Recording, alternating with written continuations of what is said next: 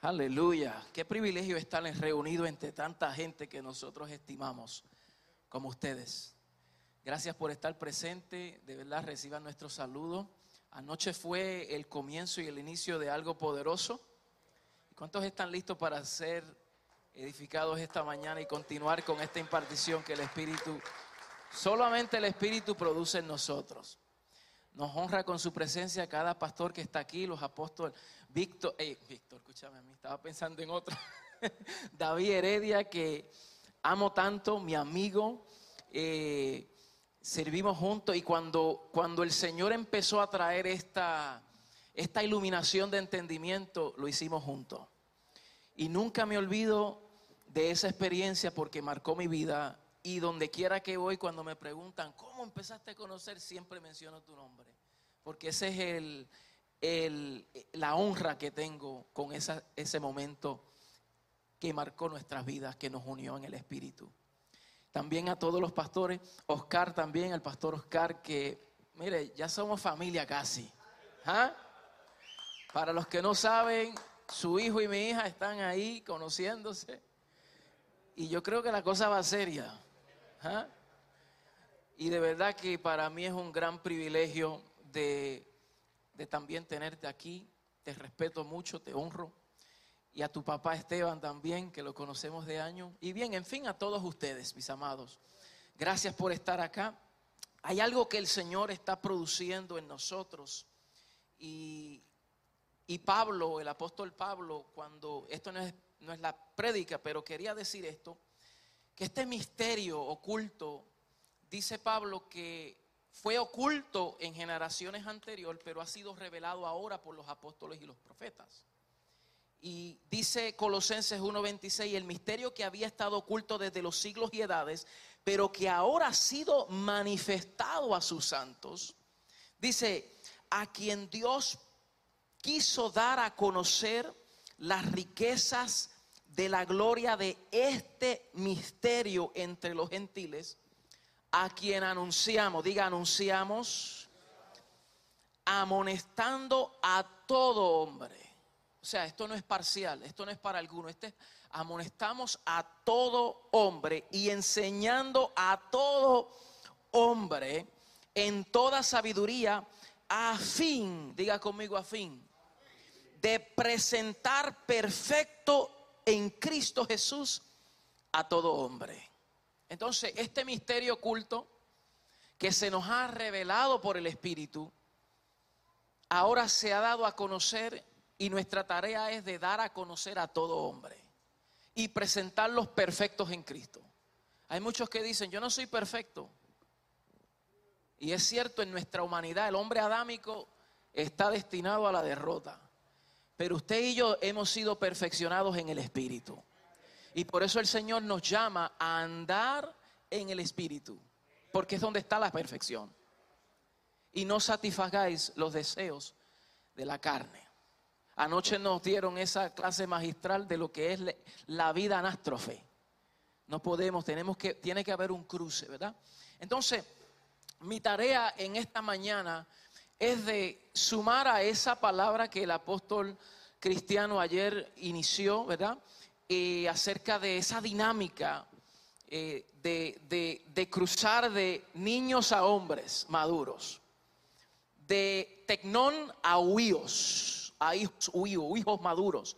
Entonces, el tema es características de un hombre maduro. Vamos a hablar acerca de las características que se presentan en un hombre maduro, un hombre que ha sido procesado, que entiende esta dinámica del Espíritu, que se rige por el nuevo régimen del Espíritu y no por el régimen de la ley. El hombre que se rige por las obras de la ley, pues se le tiene que dar manigueta para que haga algo.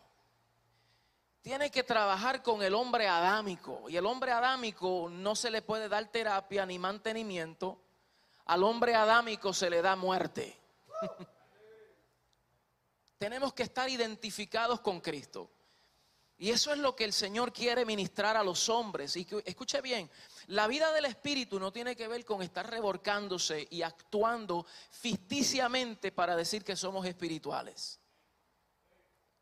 Escuche bien, la iglesia de Corinto no carecía ningún don. Ellos tenían todos los dones. Sin embargo, Pablo le llamó carnales y niños espirituales. Porque hasta que no haya un fruto y una evidencia eh, de madurez, no entendemos a plenitud lo que es andar en el espíritu.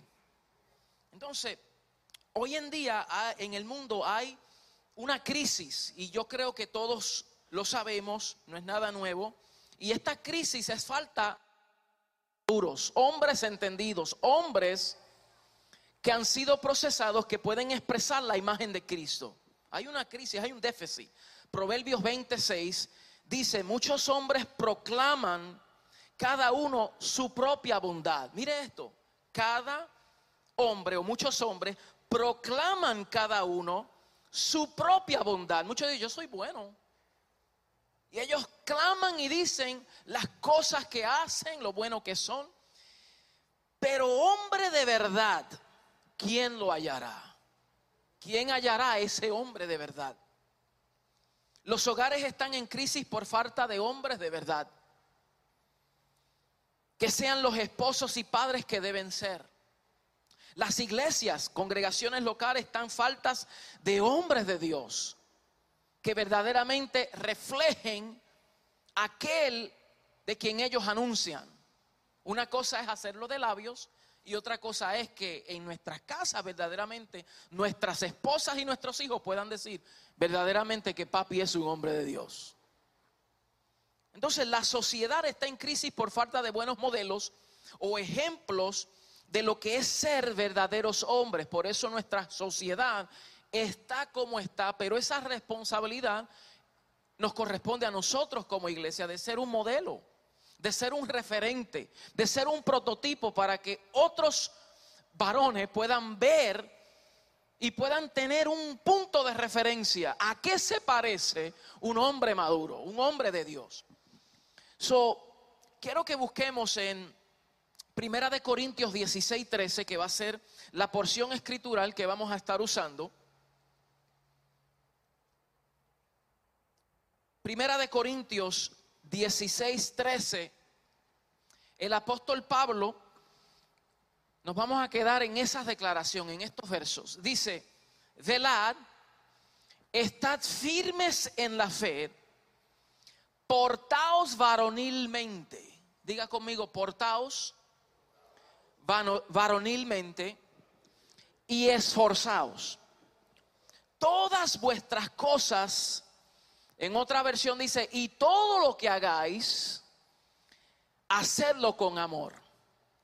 Todo lo que nosotros hagamos tiene que provenir, tiene que partir desde una naturaleza que exprese el amor de Dios. ¿Por qué? Porque Dios en su esencia es amor.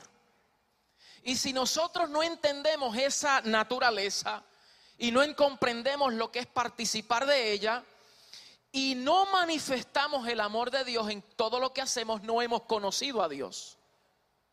Conocemos de la religión, conocemos de la tradición, conocemos de tantas cosas, conocemos de ministerio, pero no hemos conocido a Dios porque Dios es amor. Entonces, hoy en día existe esa crisis de una manifestación verdadera del amor de Dios a través de hombres que están firmes, que saben velar, que saben comportarse varonilmente y que todo lo que hagan lo hagan con amor. Aleluya. So, primera de Pedro 2.21 dice, porque para este propósito habéis sido llamados, pues también Cristo sufrió por vosotros, dejándonos ejemplos para seguir sus pisadas. So, esta palabra, este, esta, esta palabra, el apóstol Pablo está exhortando a los cristianos, a los creyentes de esta iglesia en Corinto, a portarse, a comportarse como hombres, a portarse varonilmente. De hecho, la obra de movilización de Dios, Dios está movilizando su obra y lo hace a través de hombres valientes, hombres esforzados, hombres que reflejen el carácter de Cristo, la naturaleza y la semejanza de Cristo. Con eso son que Dios está bregando y operando para movilizar su obra. Dios no lo puede hacer con niños, Él tiene que hacerlo con hombres maduros, entendidos, que cuando personas vean a estos hombres digan, yo veo a Cristo. O sea, la tierra será llena del conocimiento de la gloria de Dios. ¿Y cómo esa tierra será llena? Será llena a través de los hijos maduros de Dios que están expresando ese carácter y esa semejanza de Cristo. Wow. Entonces, ese es el propósito de Dios, que nosotros modelemos, que seamos un ejemplo, que seamos este referente. De hecho, la Biblia dice en Romanos 8:29, dice que Dios a los que antes conoció, también predestinó para que fuesen hechos conformes a la imagen de su Hijo. Mire que dice, a los que Dios conoció, los predestina para que ellos entonces ahora expresen esa imagen de su Hijo. Eso todo parte de aquí. Y hablando de semejanza, también en Filipenses 1.6, esa obra que Él comenzó en nosotros, dice Pablo, estando persuadido de esto, que el que comenzó esa buena obra en nosotros, la va perfeccionando. ¿Por qué? Porque necesitamos, eh, Dios necesita que cada hombre sea perfecto en Cristo, sea presentado perfecto en Cristo, ante una sociedad imperfecta. So, la razón que muchas iglesias no hacen más por la causa de Cristo es porque a veces eh, nosotros los hombres como que estamos un poquito indispuestos. Y a veces las mujeres son más fáciles y más rápidas y, y, actúan y hacen. Y nosotros los hombres a veces nos quedamos un poquito atrás y dejamos toda la carga a las mujeres. Y por causa de que hay hombres que no quieren asumir esa responsabilidad, entonces hay un poco de retraso porque se supone que a estas alturas estuviéramos un poquito más avanzados. ¿Cuántos pueden decir amén? So, al varón se le debe enseñar, se le debe enseñar a cómo ser hombre. Uno no nace hombre, uno nace varón, niño. Dicho sea de paso, aún Adán, aunque estaba en estado ya grande, pero dice que Dios creó al hombre a su imagen y semejanza, varón y hembra los creó. También Génesis 5, 2 dice que Dios, varón y hembra los creó Dios. Llamó a sus nombres, a los dos les llamó Adán. Búsquelo en Génesis 5, 2 para que usted vea. Que dice que Dios le puso el nombre de ellos Adán. Quiere decir que estaba hablando, Adán es una raza, una raza, la cual Eva también está incluida en esa naturaleza adámica. Y dice, varón y hembra los creó Dios, porque Dios crea un varón, pero para ser hombre tiene que ser formado. Para ser un verdadero hombre tiene que haber una formación, tiene que haber un modelaje y un aprendizaje. Y el mundo está lleno de muchos varones masculinos pero muy pocos hombres. O sea, ser hombre es una realidad biológica. Tú naces, o sea, ser varón es una realidad biológica. Tú naces varón, aunque la, la sociedad y las ideologías digan lo contrario.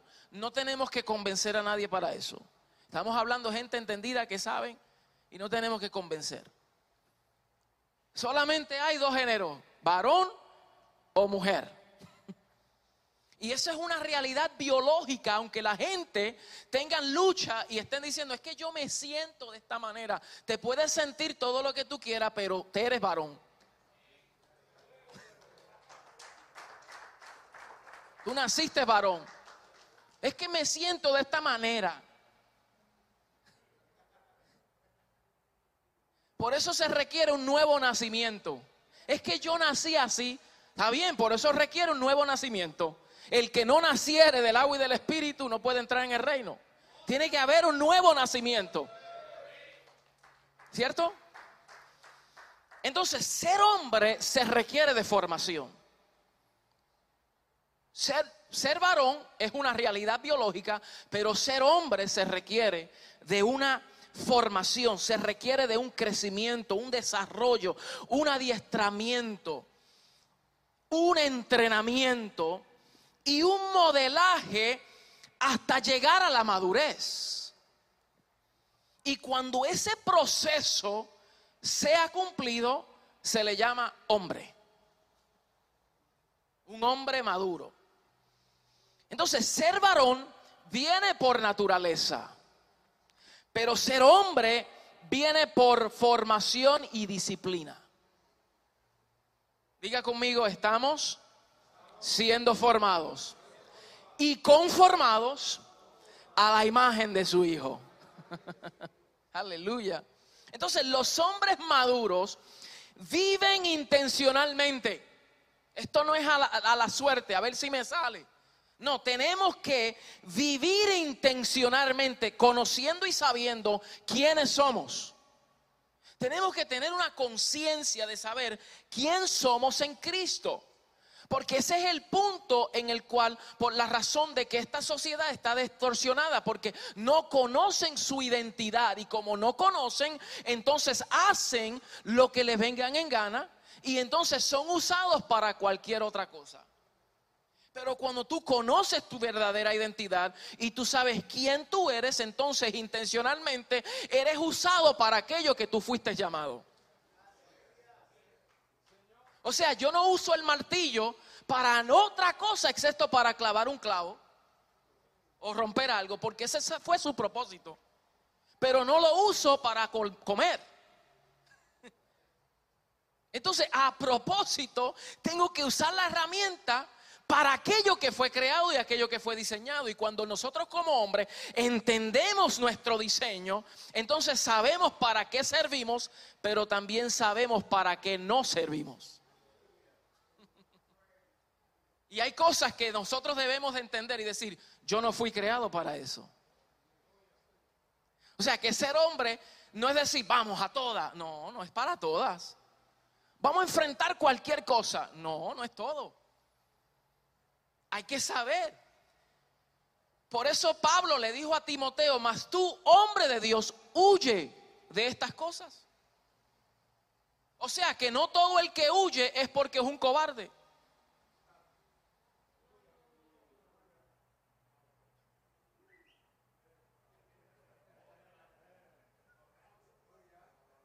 Pregúntele a José.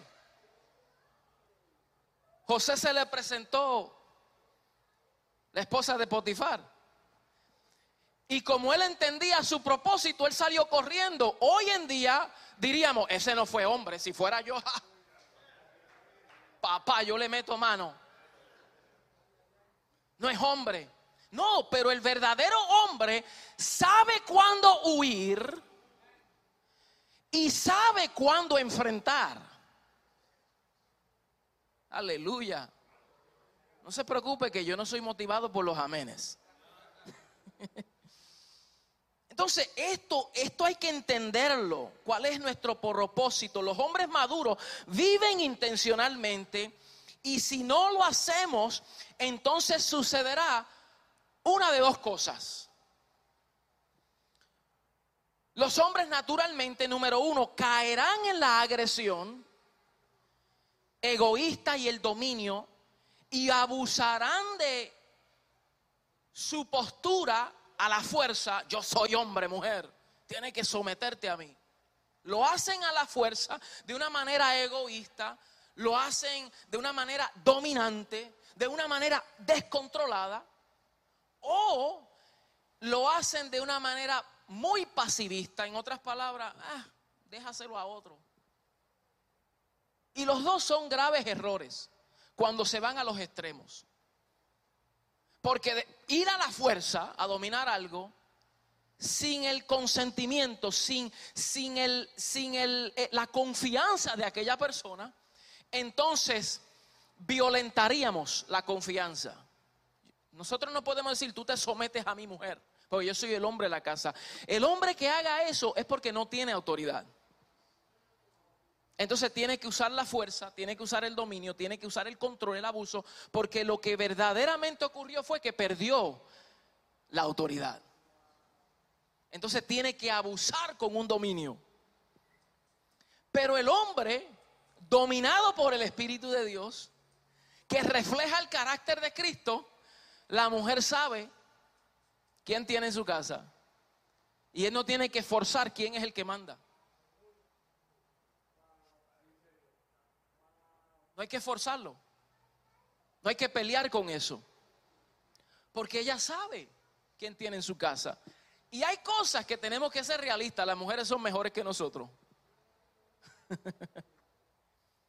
Pero el otro extremo es caer en la pasividad egoísta, que es que le dejamos toda la carga a otro para nosotros entonces hacer lo que nuestra carne y nuestros deseos desean hacer, que es muchas veces hacer nada y buscar la vida fácil. Y entonces las dos extremos son muy peligrosas y destruyen una familia. Porque a veces hay matrimonios que se han destruido porque hombres no asumen su responsabilidad. Y por eso tenemos mujeres frustradas diciendo, sé un hombre, be a man. Y el hombre confundido, es que yo no sé qué, cómo serlo. Porque a lo mejor el punto de referencia que tenía no era el modelo mejor. Entonces ese es su modelo. Y como su papá fue abusivo, pues entonces dice, pues yo tengo que ser abusivo. ¿Por qué? Porque es el punto de referencia que tenía. Ahora quiero hacer un paréntesis. Aunque nosotros hayamos pasado por ciertas experiencias así, lo cual es muy triste, pero debemos de entender que en Cristo todo eso se redime y se resuelve. No podemos usar eso de excusa. Es que yo fui así, es que yo nací así, es que mi papá me hizo esto, es que mi papá me abandonó. Yo no puedo dar amor porque a mí no me lo dieron. Es verdad, esa fue tu condición y tu pasado. Pero ahora en Cristo tú tienes una posición distinta y tienes ahora un nuevo referente.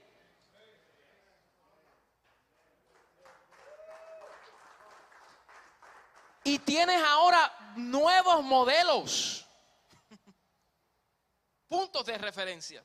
Entonces, uno es un activo obvio, el ser agresivo es un activo obvio, eso es obvio, eso se nota de lejos. Y el otro es un pasivo invisible, que creo que es peor, porque nadie lo ve, nadie lo sabe.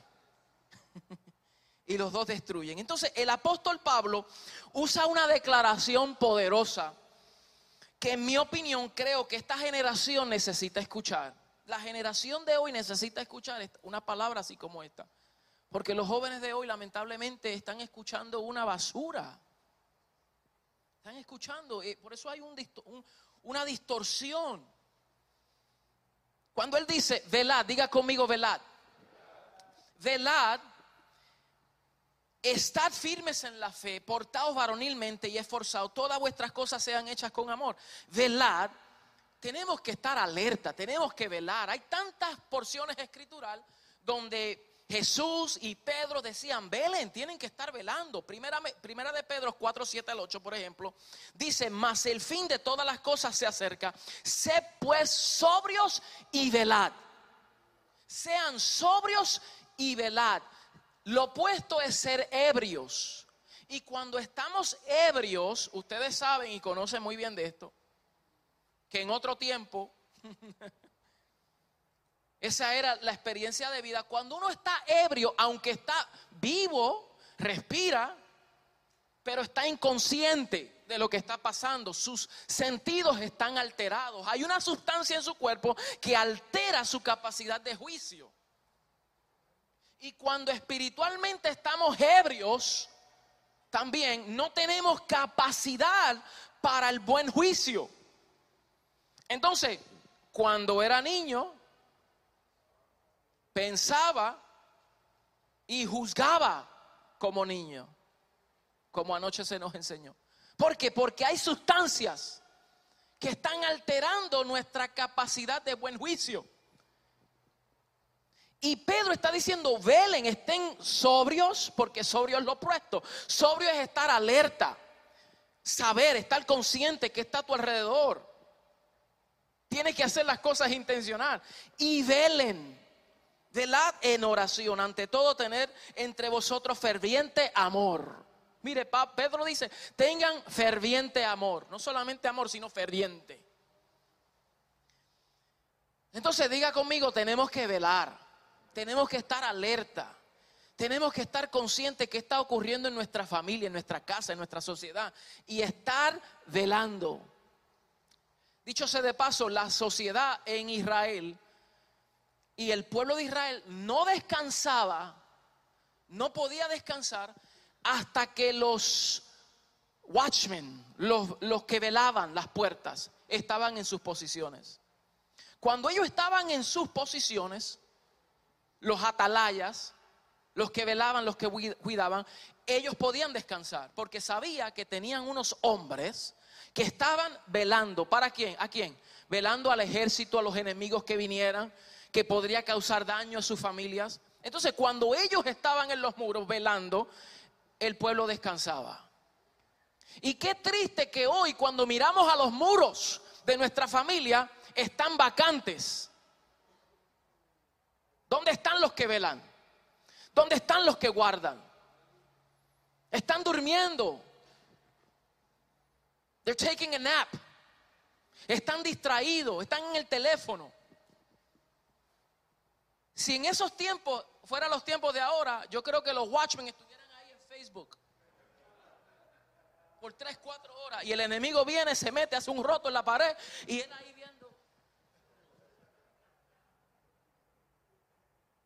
Yo creo que hubiese sido así.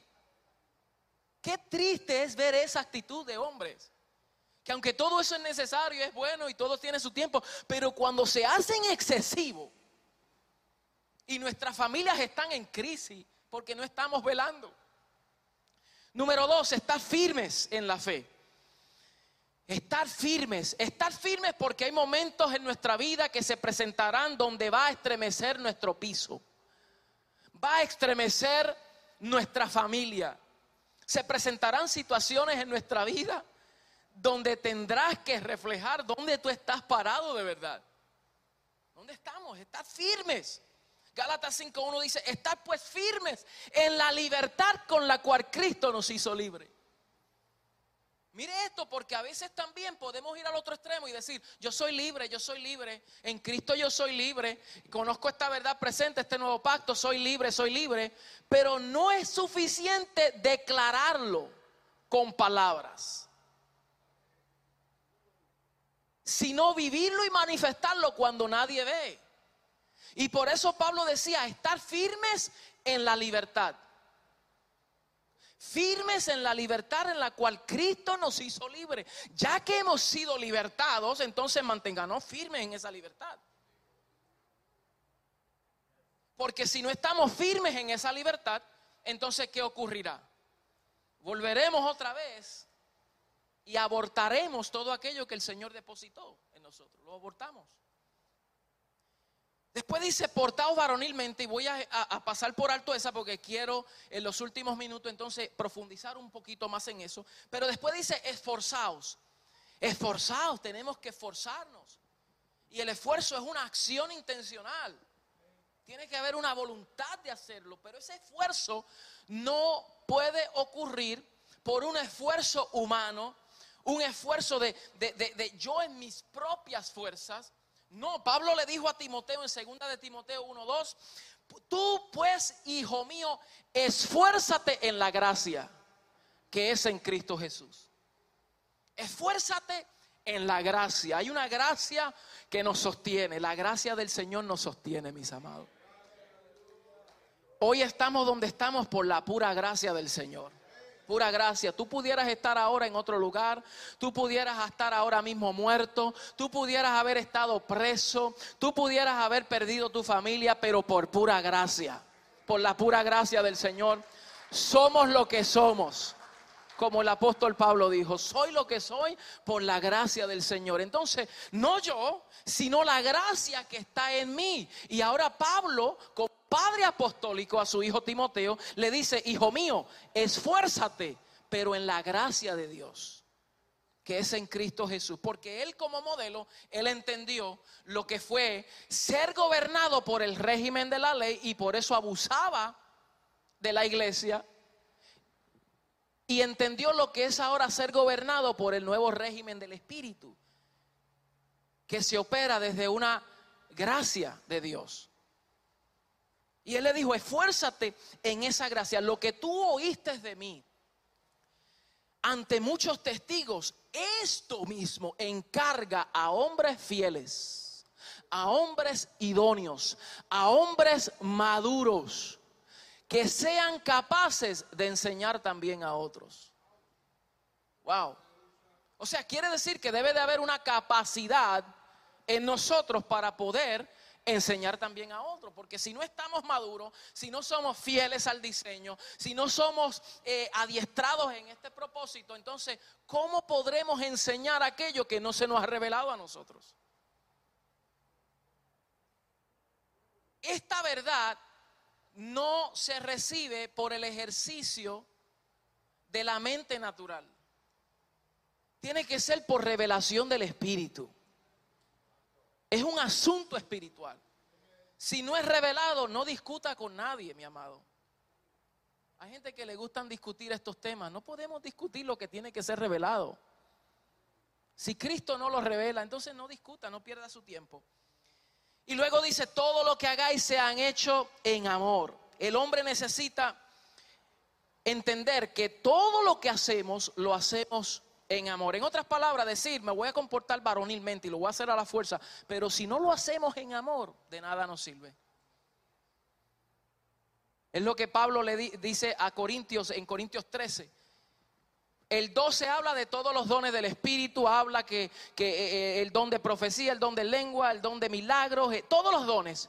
Pero después, antes de entrar en el capítulo 13, lo cual es una misma carta, él dice, yo les voy a mostrar un camino más excelente. Todo esto es bueno, es necesario, es muy necesario y útil para la continuidad de la obra del Señor, pero les voy a enseñar un camino más excelente. Si yo tuviera la profecía, si yo hablara en lenguas angélicas, si yo tuviera toda la fe que pudiera traspasar los montes, si yo quemara todas las cosas y yo se la diera a los pobres, pero no tengo amor, de nada eso me va a servir a mí. Nada eso va a servir. Ahora quiero enfocarme en estos últimos minutos en esa porción donde él dice, portaos varonilmente. Diga conmigo, portaos. Porque yo le dije que vamos a hablar algunas características de lo que es un hombre maduro. Y aquí él está diciendo, portaos. Esa palabra, eh, portaos, está diciendo, actúa como un hombre. Actúa como un hombre. La palabra original griega es andrizomai andrizomai es la palabra original griega que significa comportarse de una manera apropiada. Simple, de una manera apropiada. Es actuar y ejercitarse de la manera que se expresa esa cosa. Eso es comportarse, portaos. Tiene que haber un comportamiento. O sea, no es suficiente serlo, hay que modelarlo. Hay que comportarse de tal manera. Y vuelvo y repito, este comportamiento no es un ejercicio natural, pero sí es el resultado de una vida que nos gobierna. Siempre me gusta decir, es, es, es lo mismo que decir el caballo y la carreta. O sea, mire ese cuadro, está el caballo y la carreta. ¿Cuál tú pones delante, el caballo o la carreta? El caballo va delante de la carreta, pero los dos son importantes. Entonces, cuando se opera desde el hombre natural es poner la carreta delante del caballo.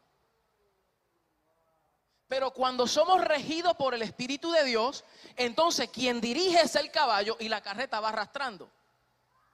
Entonces, las obras nos siguen a nosotros, pero debe de haber una manifestación.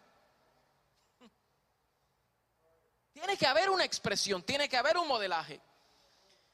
Entonces, hay que ejercitarse. Pablo le está diciendo también a Timoteo, ninguno tenga en poco tu juventud, o sea, del hecho que eres joven, que ninguno te menosprecie, sino sé de ejemplo, sé de modelaje. Sé un referente visible que otros puedan ver en ti.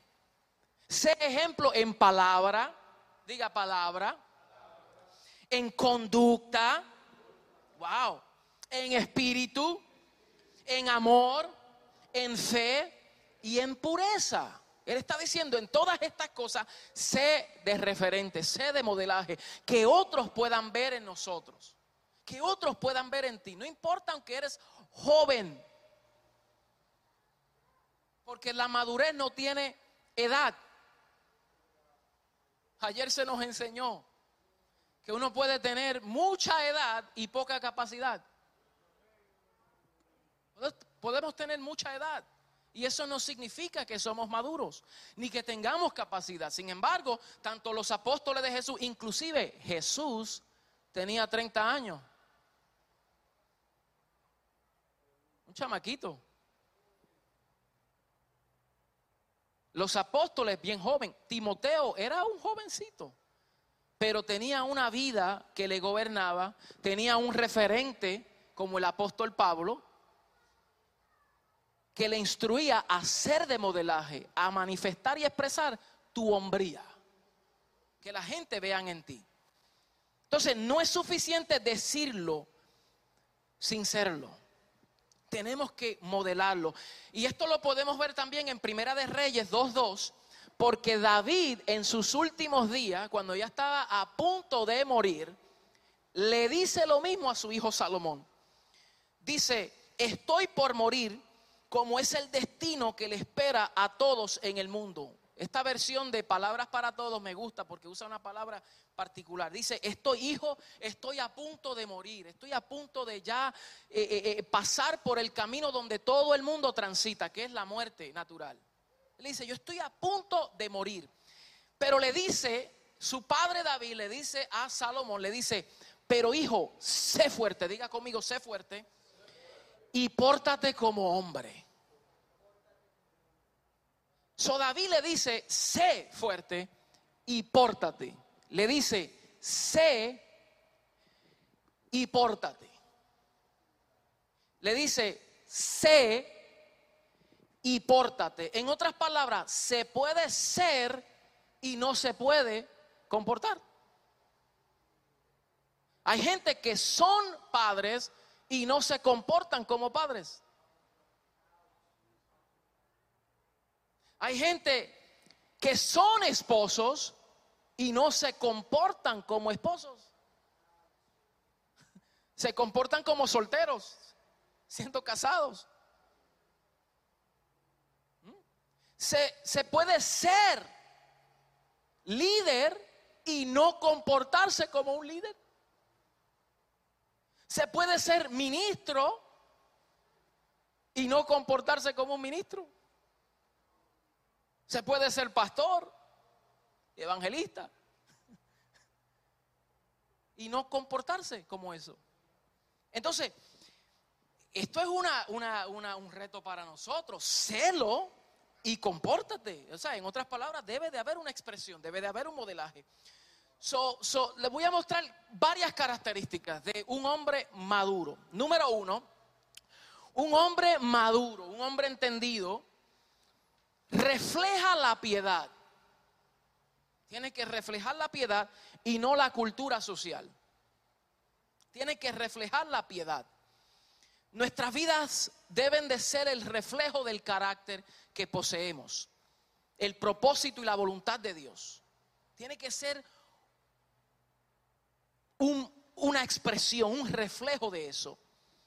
Y como hombres es nuestra prerrogativa de representar a un Dios en un mundo que no le conoce. Usted sabe cómo Dios, cómo la gente va a conocer a Dios cuando te vean a ti, cuando nos vean a nosotros. Cómo la gente conocen de Cristo cuando nos vean a nosotros. Inclusive Pedro negando a Jesús. Mira que eso para mí siempre me ha chocado, porque Pedro negó a Jesús. Y cuando se reunía con la gente le decían, es que tú eres distinto. Tú hablas diferente. ¿Cómo es posible que uno que acabó de negarlo la gente todavía vieron en él residuos, vieron evidencias, vieron algo en él. Y no era, créeme, que no era por su vestimenta. No era por la corbata ni, la, ni, ni lo que se vestía. No era en eso, era algo que había en él que la gente decía, tú eres diferente. No, no, no, yo no lo conozco, yo no sé. No, no, sí, tú tienes algo de Dios. Tú, pareces a Cristo. ¿Qué, ¿Qué, cosa? Wow. Y no estoy diciendo que debemos de negar al Señor. Si eso fue Él, ¿cuánto, lo que, cuánto nosotros que le hemos recibido? Pero mira qué, qué paradójico que Él que le negó, la gente reconoció en Él y nosotros que le recibimos, la gente no vean a Cristo.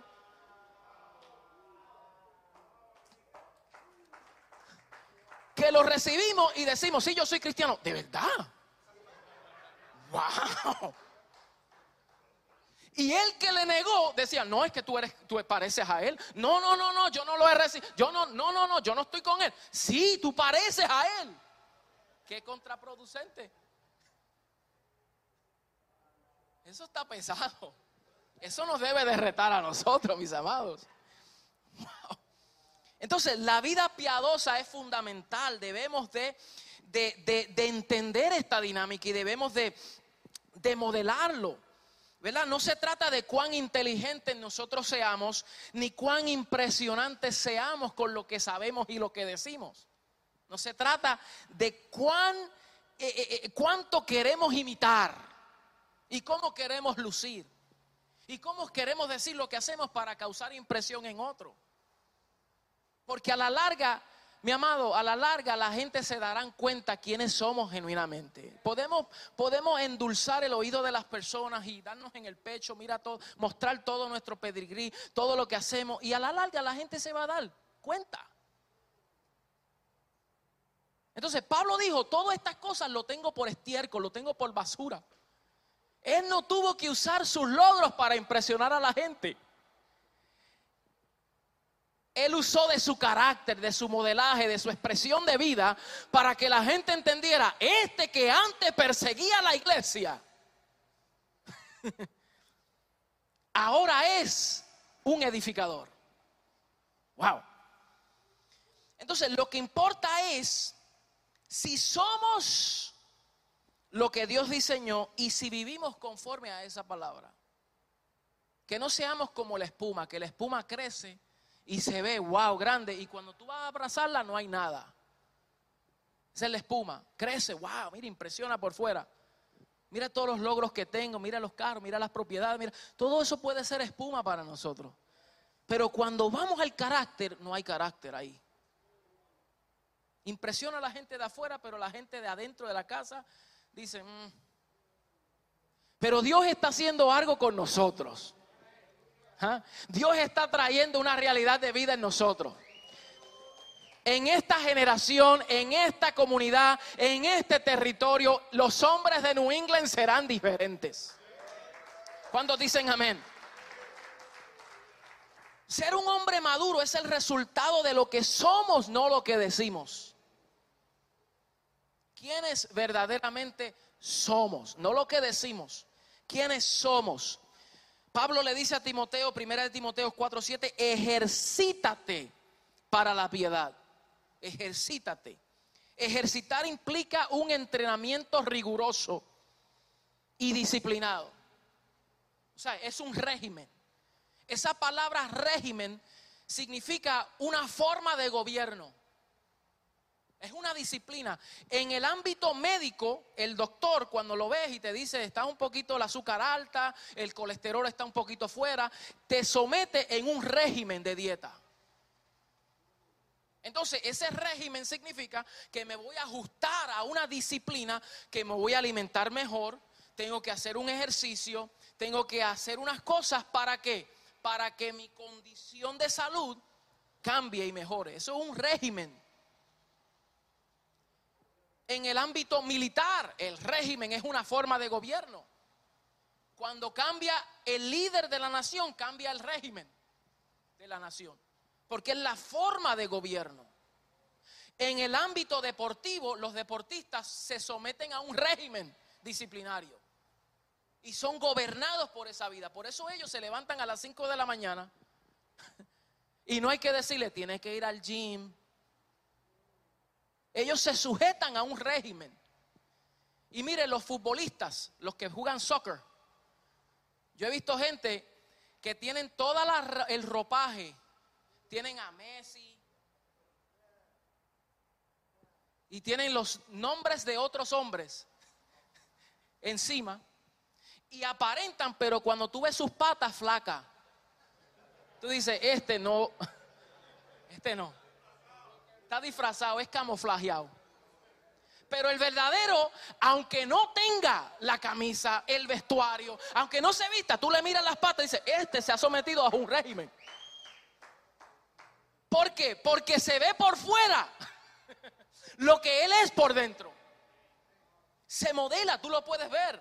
Tú dices, eh, los hombres que tú los ves así fuertes como yo, con una musculatura fuerte. Eh, usted sabe, no tiene que preguntarle, tú vas al gym.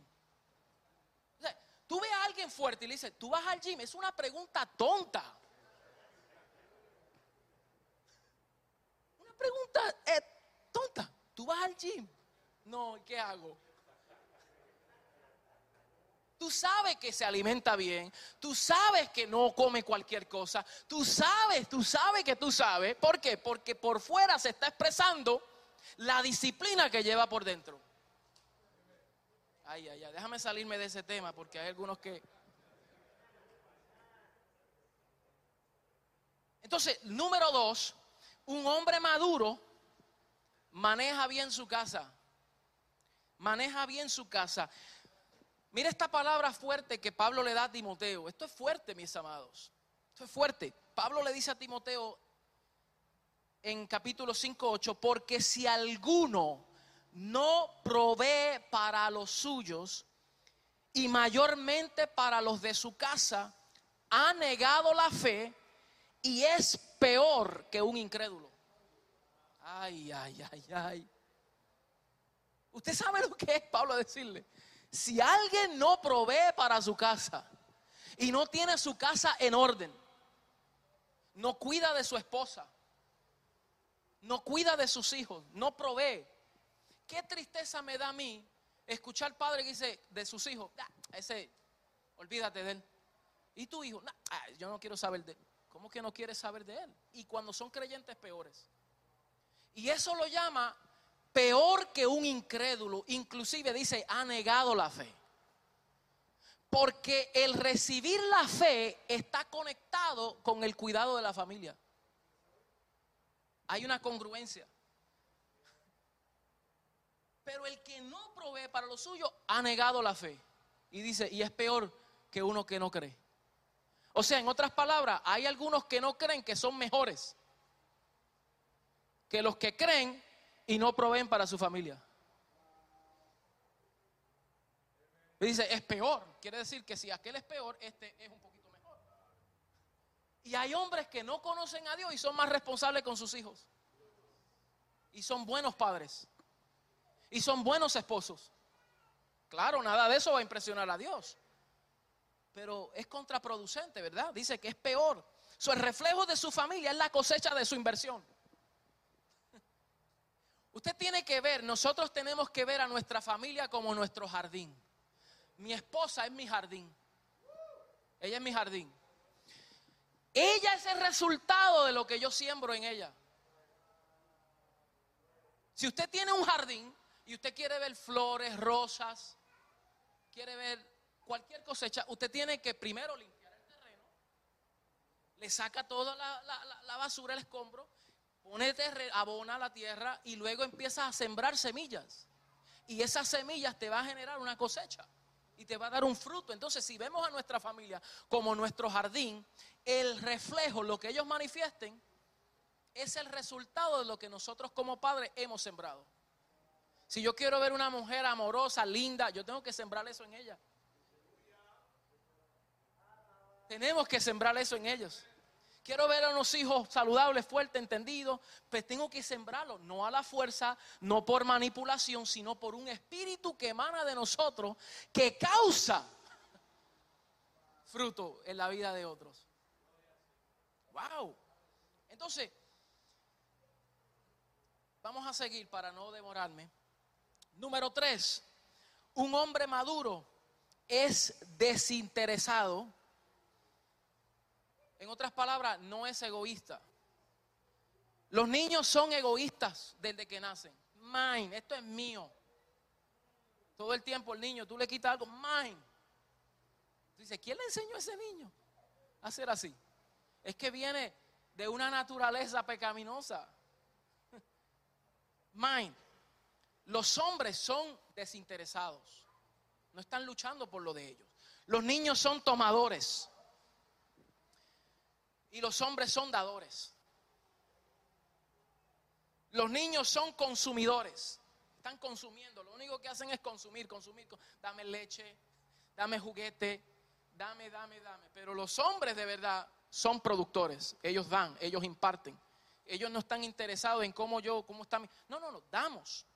Entonces, un buen hombre agrega, suma depósitos en los corazones y en las mentes de los demás. En otras palabras, cuando nosotros salgamos de la presencia de la gente, la gente debe decir, wow, yo fui sumado por la vida de este hombre. Hubo riqueza en su vida. Hubo un depósito en su vida. Número cuatro, un hombre maduro vive para un propósito más elevado. Conoce su propósito, tiene una visión, tiene una misión, tiene valores que guían y dirigen sus elecciones. Una pregunta, ¿tiene usted un propósito de vida? ¿Conoce hacia dónde usted va? ¿Conoce quién eres? ¿Tiene metas para ti en tu vida personal como hombre? ¿Qué tú quieres lograr? ¿Qué quieres hacer? ¿Tiene metas para tu familia? ¿Qué tú quieres? ¿Dónde estés tu familia? ¿Tienes metas? ¿O vive año tras año a ver lo que trae la vida? A ver qué ocurre. No, tenemos que disciplinarnos y decir, número uno, ¿quién soy yo? Y número dos, ¿para qué yo fui? ¿Para qué yo soy bueno? ¿Y hacia dónde yo voy? ¿Y a quiénes voy a arrastrar conmigo? Tenemos que tener un propósito más elevado. Él no vive para la gloria personal, la autorrealización personal, sino que vive para el cumplir el propósito del Padre. Número, ¿qué dije? Número 5. Ahora 5, ¿verdad? Ok, ese mismo número, whatever. Ustedes saben. Número 5. Un hombre maduro tiene prioridades saludables. Tiene prioridades saludables. Usted tiene que, nosotros tenemos que saber cuáles son nuestras prioridades. Con nuestra familia, Jesús dijo, buscar primeramente el reino de Dios y su justicia, todas las demás cosas vendrán por añadidura. A veces nosotros pasamos más tiempo buscando las añadiduras y hemos perdido el enfoque de lo que es prioritario.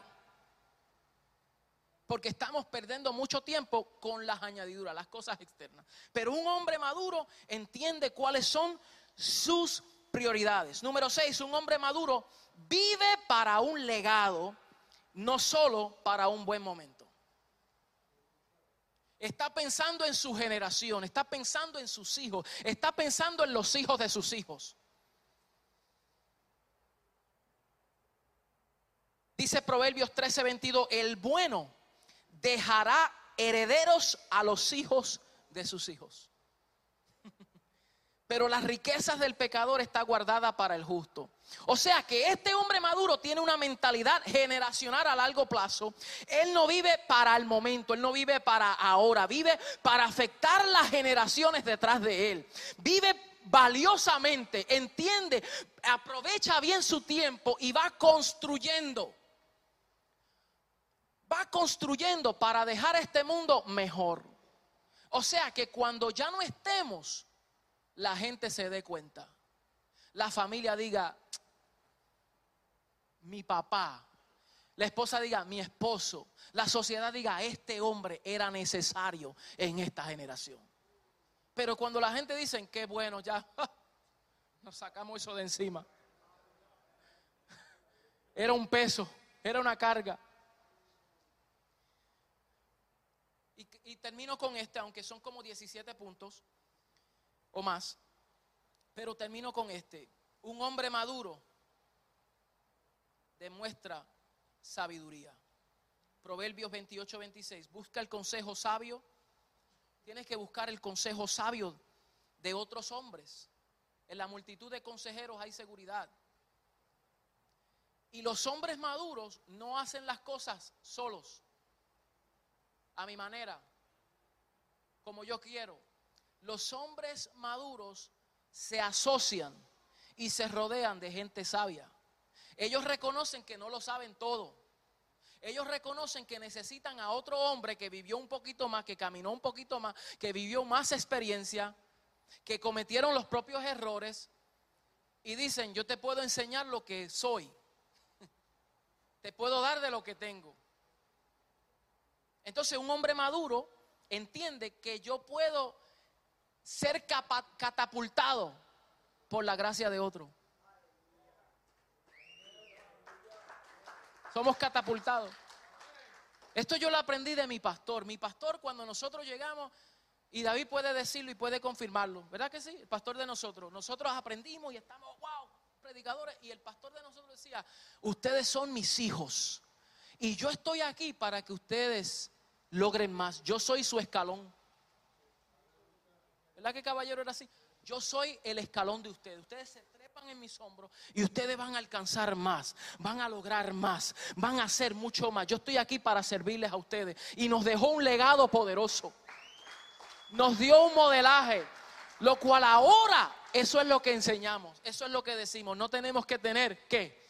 Eh, celos y ver a otro que Dios lo está usando poderosamente y nosotros ahora tratar de tapar. No, no, no, no, no. Estos son mis hijos espirituales que logren mucho más. Eso se llama sabiduría. Que nosotros seamos hombres maduros, hombres sabios, hombres entendidos, que podamos entender esta dinámica y que podamos reflejar el carácter de Cristo. la voz de los hombres maduros llama a otros hombres a dar un paso adelante para tomar estas medidas. Y yo creo que el Señor nos ha introducido en un tiempo glorioso donde Dios está acelerando estos pasos. Dios está marcando algo poderoso. Donde todo aquello que vean de afuera y vean a los hombres de la región de New England, dirían verdaderamente que esos hombres reflejan el carácter de Cristo y son hombres maduros y entendidos. ¿Cuántos reciben eso? Aleluya, gracias mis amados. Con esto concluimos nuestra participación y tenemos a Juan aquí con ustedes. Pastor, gracias.